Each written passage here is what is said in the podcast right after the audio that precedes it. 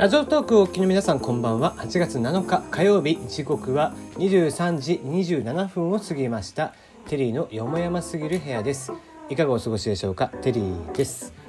この番組は僕が個人的に気になっていることニュース話題などに対して好き勝手12分間一本勝負していこうという番組です。案内役はテリーでお届けをいたします。なおこの番組ではお便りや感想を募集しています。ツイッターで質問箱を用意しておりますのでぜひ送ってください。ナノミュージックのリクエストふつおたもお待ちしております。はい。えー、今日はですねなんか野菜炒めを食べたくなってなんか最近料理の話ばっかりしてますね。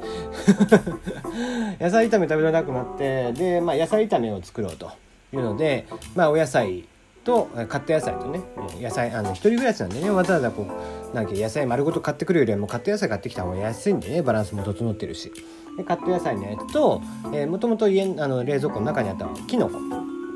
とえっとまあお肉系をやっぱり入れたいなと思ってでもなんか豚肉でもないな牛肉でもないなっていう感覚になっちゃって、えー、ソーセージを買ってきましてそれを切って入れてってして食べてました。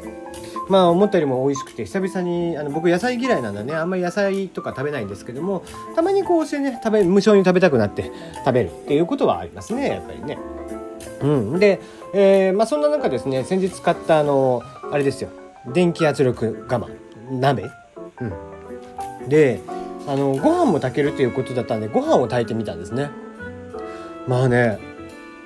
超美味しいんですよそれが。そのご飯が。うん。あのまあ、炊飯器別に高いものでもなかったのであのいい炊飯器でもなかったんですけどもやっぱりね全然違いましたね。あの今まで炊飯器でやっていたのが本当嘘みたいにご飯が美味しく炊けまして。うん。で2合炊いたんですけど、えー、ほぼほぼ食べちゃいました。1食で。野菜炒めも2人前分ぐらいあったのでこれ明日半分取っとこうと思ってやってたんですけどもうほぼえー、2人分に近いぐらい食べちゃいまして、えー、今お腹がパンパンっていう状況ですね。まあ気持ち悪いとかないですけどね、うん、もうちょっと入りそうではありましたけども、ちょっと我慢したっていう感じで。うん、やっぱ美味しいものを食べるとね、えー、元気が出ますよね。うん。でもほんとね、ご飯粒が美味しくて、びっくりしましたね。あの、なんだろう、土鍋とかで炊くご飯とかもね、当然美味しいので、あれですけども、やっぱ炊飯器よりも、うん、圧力鍋とか土鍋とか、やっぱりこうね、そういったものでやった方がうまいんですね、きっとね。うん。えー、まあ、ただね、ちょっとその、えー、圧力鍋でやるとどうしてもあの若干周りは焦げてしまうっていうのがあって、え、ー、と、お焦げとかでも食べれるよとかっていう人じゃないとまあ土鍋も焦げますけどね言うて。うんえーと、そのまあお焦げとかも美味しく食べれるよみたいな人はもうバッチリだと思います。で何が驚いたって圧力鍋でねご飯を炊くと5分で炊けるんですよ、うん、びっくりしましたね。あのまあ普通の炊飯器でもあの例えばご飯ってちょっと水に浸した上で炊いた方がいいわけですがなのでえっとまあ5分20分ぐらい浸してたのかな。でその上であのスイッチ入れたらねあのお米っていうメニューがあるんでそれを押すとですね5分で炊けちゃって。もう早いのね。だから炊飯器の早炊きなんかよりもよっぽど早いわけですよ。うん。でまあもちろんそのパッとね蓋が開けれないのでその中蒸気がこもってるのでその重しが下がってから重りが専用の重りがあってそれが下がってからあの蓋を開けることにはなるんですけどそれを考えてもね10分ちょっとぐらいで作れます。なのであのあ今日ご飯炊く炊いて出てくの忘れたとかっていう時でも炊きたてのご飯が食べれる。みたいな、えー、かなり便利だなと思いましたのでもしねあのご興味あればえー、まあ料理とかでももちろん使えますしね、えー、牛すじの煮込みこの間やりましたけど本当こうねえー、たった5分ぐらいでもうガラリと筋が柔らかくなりますんでね、うん、ああいうこう長く煮込んだ方がいい系のものっていうのはもう絶対的に美味しくなると思いますよ。うん、はい、えー、そんなこんなでじゃあ、えー、今日の話題いきましょうか。えー、熊野プーさん初の実写映画、プーと大人になった僕。こちらが中国で上映禁止になりました。ということで、えー、熊野プーさん、まあ、ディズニーの言わずもがなの人気作品でございますが、えー、そんな熊野プーさん初の実写映画、プーと大人になった僕。こちらの公開が中国で禁止されてしまいましたと。えー、まあ、理由に関してはですね、あの、習近平国家主席がプーさんに似てるというネタがあるそうで、えー、その辺りの関係でですね あの昨今中国ではプーさんが見れないらしいです。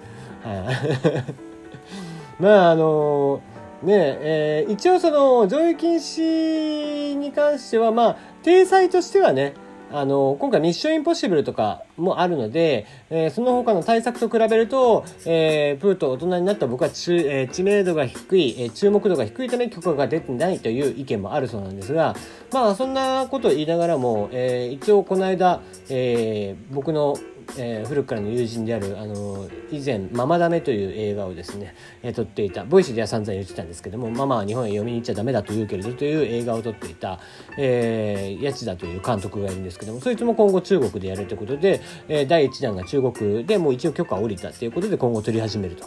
いうことみたいですね。うんなので別に取れないということは注目度の兼ね合いではないような気もするんですけどもね結局はまあまあ、えー、プーさんだからダメだったっていうことだと思いますやっぱりはい。はい、えー、スマートフォンのシェアで先日アップルを抜いて世界2位に躍り出ました中国のハーウェイ。残念ながらこちらが、えー、アメリカからですね、撤退をするということになりました。えー、ハーウェイと言いますと、まあ、前々からですね、えー、まあ、HCC よろしくではございますが、えー、情報の吸い出しをしていると。えー、いうこと、えー、をずっと指摘をされていて、えー、ハーウェイ製のスマホは使うなということで FBI であったり CIA、えー、などなど、えー、NSA などなど、えー、諜報機関の長官が、えー、警告を以前から行っておりましたと。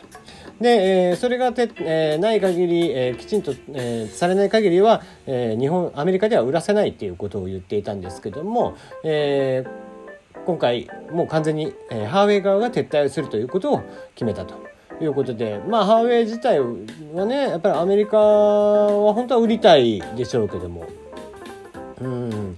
まあ残念ながら、えー、アメリカからは撤退ということで、うん、まあそれを考えるとね各、えー、日本とかでもうん情報の吸い出しなんかってね当たり前のようにハーウェイなんか ACC なんかは僕はやってると思ってるので絶対使わないですけどもね。うん。まあ本当ね、そういった時にやっぱりこう、アンドロイドっていうのはそのあたりもやっぱり自由なんで、正直、まあ僕なんかのね、やつで情報を抜き取られたからって何も怖くはないわけなんですけども、そうは言ってもなんかやっぱり気持ち悪いなっていう気がしますよね。うん。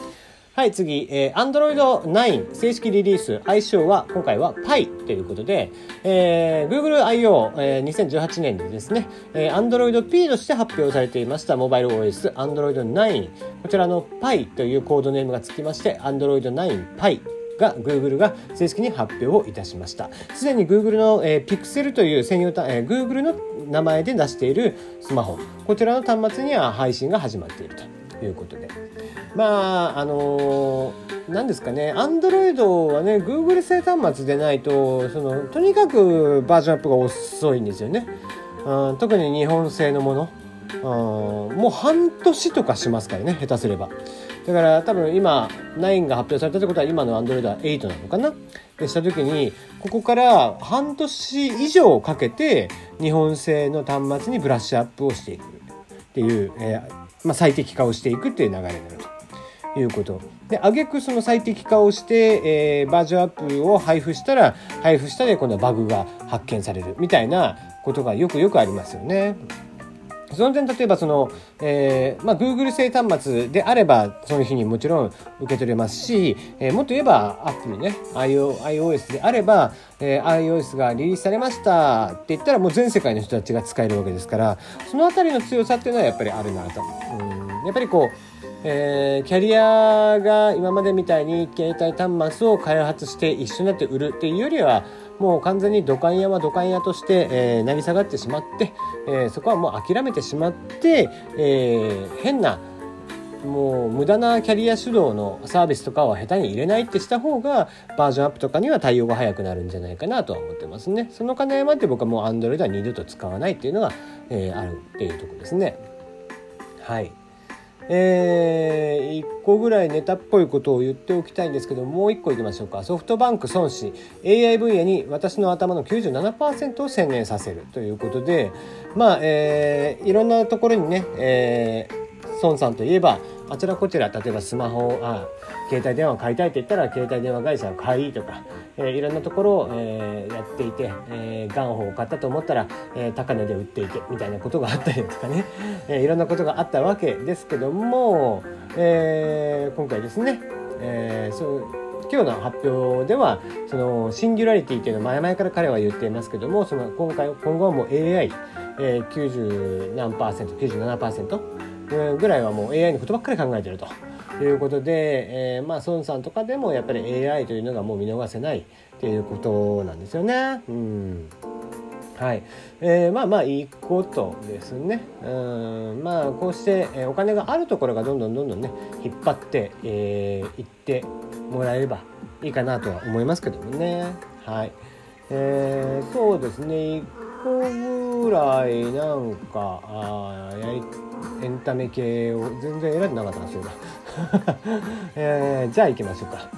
はい、えー、何これすごい。平成仮面ライダー20周年記念で空ガから外部第1話から2話がえー、無料配布ということで、無料配信ということで、えー、9月2日にスタートになりますね。仮面ライダージオ、えー、平成ライダー最後の、えー、仮面ライダーになりますが、えー、こちら平成仮面ライダーシリーズが20作目、えー、というのを記念しまして、第1作であるクーガから、えー、仮面ライダーガイム、までの第1話目、第2話目が YouTube 特撮、えー、特営特撮、えー、東映特撮 YouTube オフィシャルで、えー、無料配信をされますということで、えー、僕のおすすめはやっぱりディケイド・フォーゼ、えー、ダブル、うんぐらいかな。まあドライブも面白かったですけどもね。うん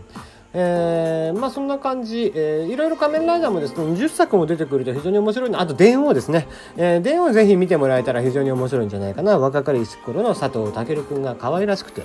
はい、えー、ではではまたお会いいたしましょう。